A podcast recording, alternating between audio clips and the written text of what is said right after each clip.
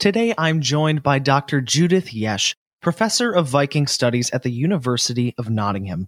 Her research has focused on a wide range of topics, including Old Norse sagas, poetry, runic inscriptions, and literature and culture of Norway and Scandinavian Scotland. She has written two books called Women in the Viking Age and the Viking Diaspora. Dr. Judith Jesch, thank you so much for joining me today. Hello. So, our topic of discussion today, as the title might suggest, is Scandinavian runic inscriptions in Britain and Ireland. Now, runes are something that I know a lot of people get very excited about, and I know they're quite hard to define as well, but I guess sort of a basic question, sort of clearing up some confusion that many folks have, or, or what are the runes? Well, I should start by saying I get excited by runes too, so that's perfectly that's perfectly understandable and okay. Um, I, I, think what you're referring to is people imagine runes to have all kinds of secret and magical purposes. In fact, runes are nothing more or nothing less than an alphabetic system of writing. The earliest uh, surviving rune runic inscriptions come from about 160 AD. Um, we don't know if they're much older than that. I suspect not.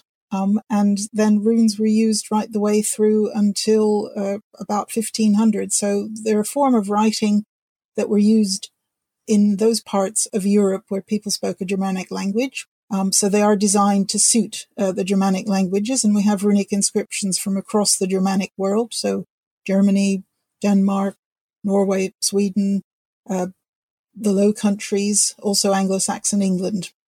Primarily, are we finding these runic inscriptions on stones. I'm assuming wood and paper would have deteriorated over time. We find runic inscriptions on almost everything, including uh, manuscripts uh, later on. So the earliest inscriptions, obviously, the things that survive best are, are those on metal or stone. Um, in certain conditions, wooden objects will survive. Um, we have embroidered runes on shoes from Bergen in Norway you could write runes on anything really, but uh, the vast majority of the surviving inscriptions are on wood or bone or stone or metal. So, what kind of runes did the Scandinavians use in Britain and Ireland, and around what time uh, do those runes date to? Well, the interesting thing is um, the Anglo Saxons were also using runes. Um, and so when the Vikings came to England, they would have met a culture that also used runes, but they had slightly different runes in Viking Age Scandinavia. So they, so we can tell the difference between uh, the Anglo-Saxon runes and the Viking runes because they're using different forms of the alphabet. What's interesting about runes in Britain and Ireland, I think, is uh, they have a slightly strange distribution. We would assume that the Vikings brought runes with them and that we'd have lots of runic inscriptions which match uh, what we know about where Vikings went and where they settled and so on. In fact, we don't really have that many. Uh, we only have 19 or 20 runic inscriptions in Scandinavian runes from England, for example, and not all of those are from the Viking Age. Several are from actually later periods, like like the 12th century. Um, if we go to Scotland, we have more runic inscriptions. Um, we have some from the Viking Age and quite a large number from, again, from uh, what runologists call the medieval period, which is um, from about 1100 onwards, so the 12th and 13th centuries. Uh, there are runic inscriptions in Ireland, um, not very many, and many of them are fragmentary and don't say very much. And but the one place that really has an amazing collection of Viking runic inscriptions is the Isle of Man in the Irish Sea. There are something like 34 uh, runic inscriptions, um, most of them memorial stones from uh, probably the 10th century. And that's the best collection of Viking runes that we actually have in, in the British Isles. So, what kind of passages are these runes you know do, what what kinds of things are these runes saying? Is it just basically everything under the sun uh, in this form of alphabet? Or what kinds of um, messages are we getting um, when translating these runes? Well i would say in theory everything under the sun although you have to remember that uh, chipping runes into granite or uh, incising them into metalwork or casting a metal object with a runic inscription is, is quite laborious. So you don't tend to get very long inscriptions. And then added to that, the fact that many of these things have survived by the skin of their teeth for a thousand years or so. Uh, many of them are fragmentary. And unfortunately, we don't always, we're not always sure what they were meant to say. Um, but there are various categories of uh, different kinds of runic inscriptions, uh, most of which are found in, in Britain and Ireland. So if you don't mind, I might just go through some of those categories. The most interesting one in some ways are runic inscriptions that have the Futhark. The Futhark is the name of the runic alphabet. Um, and for example, uh, in Viking Age Dublin, we have one stick of wood and, and one uh, bone, an animal bone. Presumably, somebody was bored after eating a good roast dinner and sat down and started carving runes on, on the bone that came out of, of the roast. Um, and with ephemeral objects like that, we assume this is a sort of very um, random use of writing. Perhaps they were just practicing their runes, or perhaps they were showing someone else how to write runes. Because um, why else would you write the runic alphabet on a stick of wood? But then we have other objects with uh, the runic alphabet on them. From Birsay in the Isle of in the Isles of Orkney, we have a bear's tooth, with uh, the first part of, of the Futhark, the runic alphabet, uh, meticulously carved into it. Now, they don't have bears in Orkney, so probably this bear's tooth came from somewhere else. It may not have been actually written in Orkney, but someone in Orkney owned a bear's tooth with the, the runic alphabet on it. That might have been some kind of amulet. It may be um, that it was thought that the runic alphabet had some kind of protective properties if you carved it on an object. Um, and also from the northwest of England, uh, from a place called Penrith, there's a very beautiful large silver brooch, a man's cloak brooch, a sort of penannular brooch with uh, the Futhark carved uh, or incised rather on, on the back of it. Again, why write the Futhark on uh, the back of your best jewelry, um, we tend in runology often to have more questions than answers. Um, moving on, we have uh, small numbers of objects from the Viking Age with runic inscriptions which uh, mention the people who either owned that object or the people who made uh, the object. So we have from Lincoln in England um, comb case, which uh, sports the wonderful inscription, Kam Godan Gerdi Thorfaster. Uh, Thorfast made a good comb, a little bit of advertising, perhaps. Um, from Scotland, from a place called Hunterston, we have again a very beautiful brooch, uh, which is on display in the museum in Edinburgh, uh, which uh, is not a Viking brooch at all. It's a Celtic type brooch. And on the back it says Melbrigða á Stilk. So someone called Melbrigða owns this brooch. The um, you might think, okay, is that a that's in Scandinavian runes in the Scandinavian language? So you might think, oh, there's a Viking stole that brooch or, or somehow got hold of it. But then, oddly enough, the name Melbrigða is not a Viking name; it's a Celtic name. So is this somebody who's gone over to the other side, or is this someone of mixed heritage who happens to have a Celtic name but actually speaks Old Norse. Um, all of these are really interesting questions that you can uh, tease out of these very brief inscriptions. The next category I'd like to talk about are runic memorials. You mentioned stones earlier on, and it's true that in Scandinavia, uh, the vast majority of surviving runic inscriptions are Viking Age memorial stones, which tend to be from the late Viking Age, so the late 10th and 11th centuries, um, and they have thousands of them in Sweden, for example. We have some examples of those um, in Britain. Um, the memorial stone from Kilbar on the island of Barra in the Hebrides uh, commemorates uh, a woman called Thorgerður, and it just says this cross was raised in memory of Thorger, the daughter of Steinar. Um, and Thorger, although she has a good Viking name and her father has a good Viking name, and the text is in Scandinavian runes and Old Norse, clearly was Christian. The object is is a cross. Um, so these are not the very first Vikings, perhaps, to settle on Barra. These are ones, uh, maybe a generation or two later, uh, who have become Christian. And I mentioned a moment ago all the memorials in the Isle of Man. Um, again, there are some, there are more than 30 of these memorials to the dead, and a surprisingly high proportion of them commemorate women. Um, so again and again, they're all Christian. Most of them are what we are crosses or cross slabs. Uh, so they show um, the Viking settlers assimilating, becoming, uh, taking up the new religion of the place they're living in, but still keeping some aspects of their culture, particularly their language uh, and their writing of runes. We even have a memorial stone um, in London in St. Paul's churchyard, you know, the great cathedral of, of St. Paul in London, they found in the 19th century uh, a runic inscription made of local stone. But, uh, and again, there's a woman involved. Uh, the inscription says, Gina had this stone laid uh, and Toki. So it's unfortunately incomplete. We don't know who they were commemorating, but Gina, a woman, and Toki, a man, um, had a very beautiful uh, stone carved for some family member, presumably, um, which then has this runic inscription on it.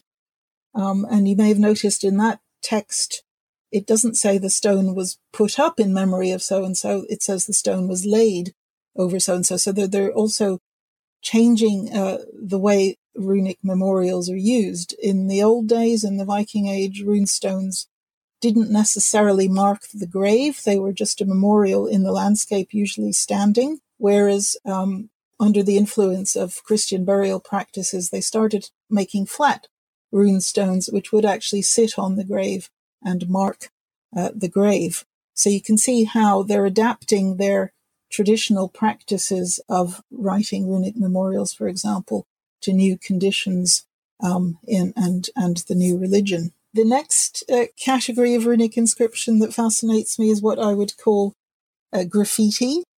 And here we're moving into the medieval period. We're no longer in the Viking Age. We've got people still writing Scandinavian runes in the 12th and 13th centuries. And there's three, there's three places where we can see such graffiti. Um, for example, in the cathedral at Carlisle in the northwest of England, uh, someone called Dolgfinner um, scrawled his name in runes on the wall of the cathedral. So that's obviously not any older than the cathedral itself, which was uh, built in the 12th century. Um, very famous collection of runic graffiti is in the prehistoric chambered tomb at Maes Howe in Orkney, where we have uh, 32 different inscriptions uh, carved by a variety of people um, whom we think were a mixed group of Norwegians, Icelanders, and Orcadians who'd just come back from a very famous expedition to the Holy Land under the Earl Rognvalder of Orkney. And when they came back, um, they obviously possibly took shelter um, in the prehistoric chambered cairn, or maybe they used to go there regularly for parties because there are one or two um, inscriptions in there which are not suitable for a family podcast like yours. Um, and uh, but they refer to the fact that they'd been to Jerusalem. Um, so that's how we can place uh, those uh, graffiti uh, in their historical context. And even in the mid 13th century, um, on an island called Holy Island off the coast of Scotland. There's a small group of graffiti written by Norwegians who, who were there in the 13th century and had been engaged in, in a naval battle in Scotland. Um, so with graffiti, there are, there, are sometimes just people passing through. They may, might not be the Viking settlers or the settlers descended from Vikings, um, because uh, parts of Scotland remained a part of Scandinavia until into the 15th century. So there would be quite a lot of traffic of people, um, rune using people stopping by and uh, carving uh, things, uh, really quite, sometimes quite stupid things, and very often just their names uh, on the walls. And the, the final group of inscriptions I, I want to kind of briefly talk about are ones that fascinate me because they show the interactions of, of the cultures and languages. in Britain and Ireland. That's where we have Scandinavian runes used to write other languages. Um, and I think the most uh, exciting uh, example of this is a baptismal font um, from a place called Bridekirk in the northwest of England.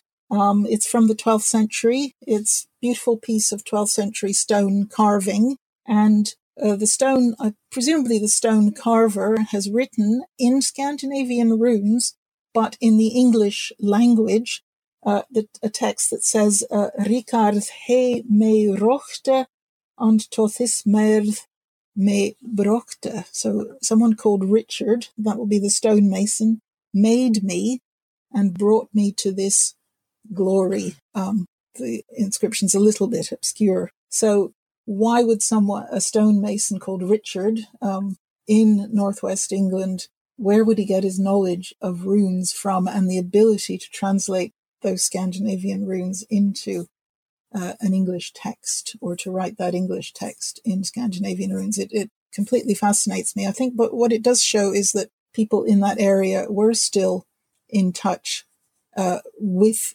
the latest runic trends, if you like, from Scandinavia. And it was very much an area where the language survived for some time. The Old Norse language survived for some time. So um, people could do things like that.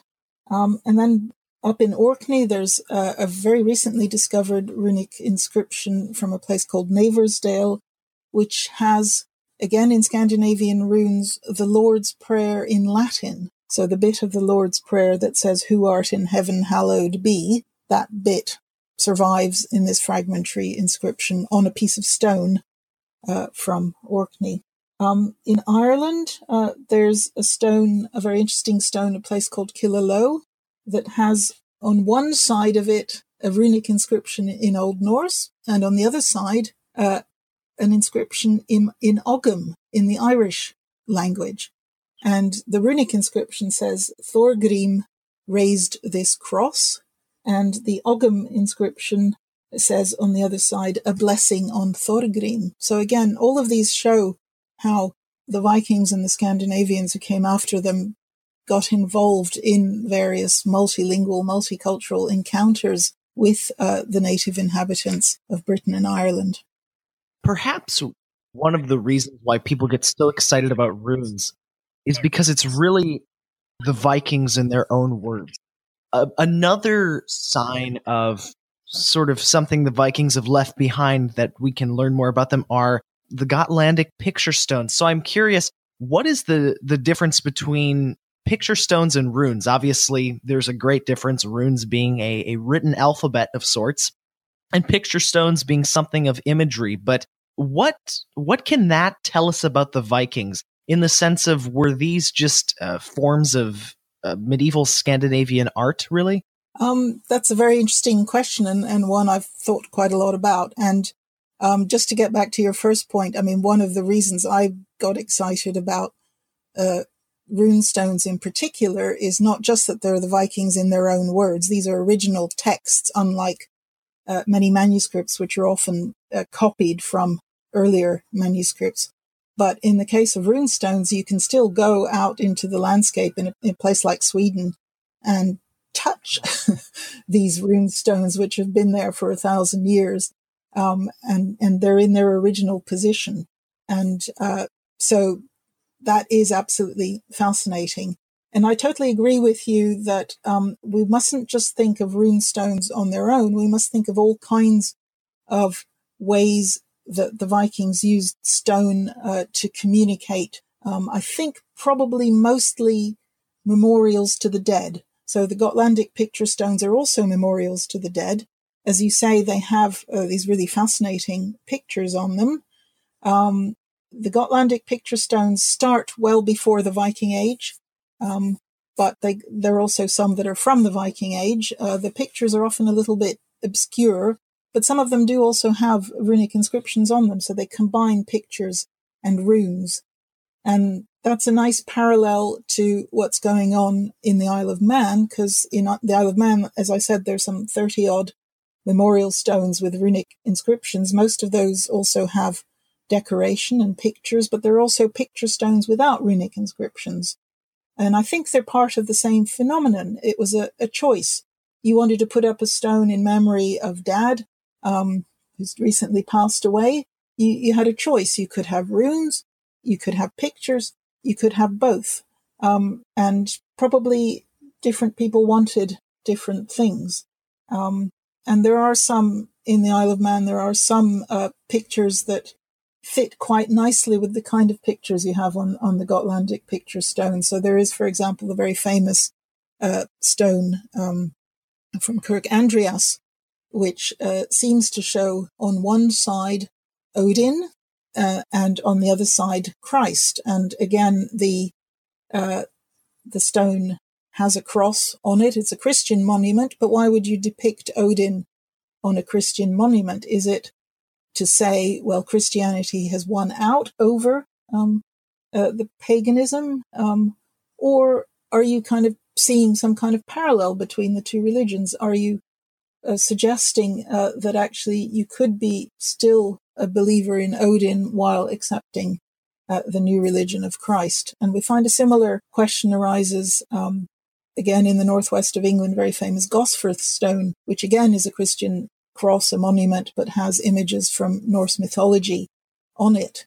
So um, I think if we look across the whole of the Viking world, um, then we see a range of different possibilities, the different ways of using stone monuments uh, to commemorate the dead, to express your identity, to uh, somehow carry cultural messages such as uh, to do with religion or family or inheritance. Um, so yeah, I think the Gotlandic picture stones are in a way a part of the same cultural tendency as uh, many of the runic inscriptions. So, in terms of runes, is this something that you know the the Norse would have taught their children how to how to write these runes? Is there sort of, um, I guess, a standard when it comes to uh, writing these runes? I'm I'm correct me if I'm wrong, but I think I'd be right in saying there's different kinds of runes, the Futhark being one of them. So, what's kind of the standard when it comes to writing runes? Like, would you have a Viking teaching his child saying, uh, "This is how you write," you know, this this letter type thing? Is that does that exist within the study of rune? Again, a very interesting question. You're certainly right in that there are different types of runes. Within the Scandinavian world, we distinguish on one hand between Viking Age runes, which are from around sometime in the 8th century up until maybe around 1050 or 1100. And then after 1100, uh, we call them medieval runes because they develop new forms. Even within the Viking Age, in the same way as people sometimes write letters in different ways, we have different letter forms, and they're sometimes classified as, on one hand, Danish runes versus, on the other hand, uh, Swedish Norwegian runes. Um, I think I think that's too black and white classification. I think uh, there are a lot of inscriptions that are act- actually mix the two a bit. What uh, we think um, is that obviously to write with runes you would need to be taught, and we don't. I think have many Viking Age examples. We do from the medieval period have quite a lot of examples, um, particularly, for example, from uh, Bergen in Norway, where there's a, a, corpus of over 700 inscriptions, most of them on small pieces of wood from the 11th to the 14th century. And a lot of those are alphabet inscript, Futhark inscriptions. And sometimes you can see that, first of all, the Futhark has been written out quite nicely um, and then underneath it, there's uh, uh, the same thing written again, but not as neatly, which looks like a teacher and a pupil. Um, the teacher writing out the runes and then the pupil copying them. Whether they actually taught children to write runes, I think, is more difficult uh, to to demonstrate. I think it may have been more adults. Really, I don't think children were expected uh, to learn to write runes. Wow, that's so fascinating. Well, Dr. Jesch, you've been in the field of, of, Viking studies, and your work has covered such a wide variety of topics, which is fascinating. But I mean, this is a big question, but you know, you've been in this for so many years. What really excites you now? Um, that's just happening across the the field of Viking studies and the archaeological excavations that are um, coming underway. Just what what excites you, I guess, about runic inscriptions and um, things that are happening uh, right now in the field of Viking studies? Well, um, I have to say that runic inscriptions do still excite me. And the reason for that is that my training is in language and literature. So I started off reading sagas and learning Old Norse. Um, and I'm not an archaeologist. And, and it's true that archaeologists are still keep finding amazing things. I don't know if you noticed only uh, two or three days ago, there was a report from Norway. They found another big Viking ship burial in the southeast of Norway. So that is absolutely wonderful. But because I'm not an archaeologist, um, I can't get that closely involved in that side of new discoveries. But what runic inscriptions do is um, combine the two. So you need linguistic knowledge uh, to understand runic inscriptions. But unlike uh, the manuscripts and the sagas and the Eddas and so on, which we almost never find new manuscripts, what we do find is new inscriptions come to light all the time, even in Britain and Ireland, especially in Scandinavia. So it's like combining the, the excitement of the archaeological discovery with the excitement of reading a new text. Um, and I think personally, that's what I love most. But there are many other things I really, really enjoy about the Viking Age. Um, I enjoy thinking about where they went, how they went, why they went to all the places they went to. I have a particular love of Orkney um, and uh, the saga of the Orkney Islanders and the poetry that was composed in Orkney in the Viking Age and in the early Middle Ages. And I'm very lucky to be teaching here in Nottingham, which was one of the uh, five boroughs uh, ruled by the Vikings in the Viking Age, and I'm actually able to take students. For example, we go to the Isle of Man most years with our master's degree students to take students to see real Viking objects. And um, very and we do have quite a few American and Canadian students, and the look in their eyes when they go up to something and they can touch it and they say, is this really from the 10th century? That's priceless. That's what I, one of the things I enjoy most about my job. That's wonderful. Well, Dr. Jesch, thank you so much for joining me today. I know that everyone listening uh, will have enjoyed this episode. Uh, runes are such an exciting topic, and I've certainly learned a lot today. So thank you so much for coming on. Well, uh, good luck with your podcast. I must say, I, am very impressed uh, by what you're doing there, and it was a real pleasure talking to you.